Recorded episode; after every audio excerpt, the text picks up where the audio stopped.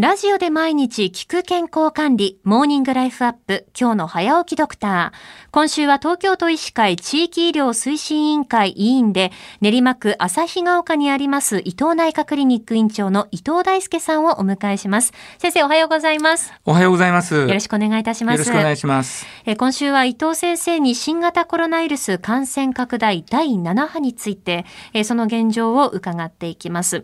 えまずはあの現場の、ま医師の立立場から見た第7波の印象を教えていただけますでしょうか？はい。えっ、と、我々診療所からの、え第7波の印象ですけれども、えー、現在ですね、通常診療も、えー、コロナ前と同じような状態になってきた中で、えー、PCR 検査、そして、えー、ワクチン接種の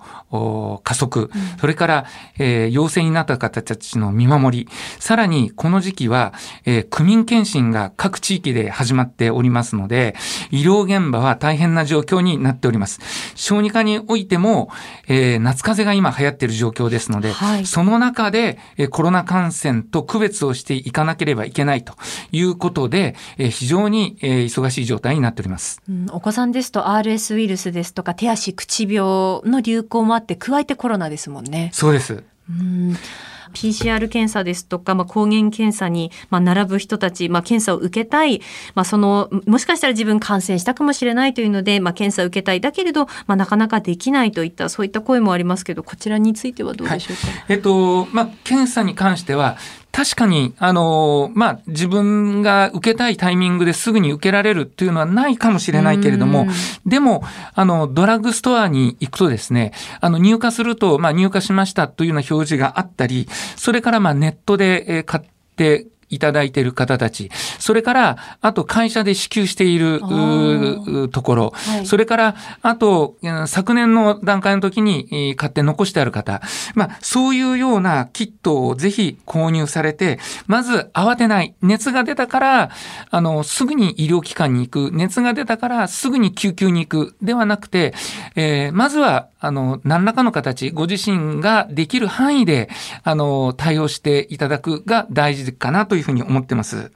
そうなってきますと例えばもしかしたら自分かかったかもしれないってなった時に、まあ、手元にその市販されているキットがあると。でそれで検査してみて陽性っていうのが出た時にそこで、えーと、医療機関に連絡するという形ということですか？はい。あのそれが一番私の外来ではありがたいというかいいパターンだというふうに考えてます。それであの解熱剤は私が処方するのも、えー、いわゆるアセトアミノフェン系の、えー、解熱剤で、えー、カロナールというのをよく出します。それから喉の痛みに、えー、トラネキサム酸、そして倦怠感を取る葛根糖という、えー、町場でも買えるお薬を処方させていただいてます。はい、で、その時に陽性が出ましたよという電話をいただくと、えー、電話の向こうで、えー、保険証の状態を、まあ、あの確認させていただいて、はい、そこから電話で、えー、発出にすぐ入力します。うん、これは地域だからできることなんですけれども、大体、まあ、あの、顔が見えるというか、町内のどなたかっていうことが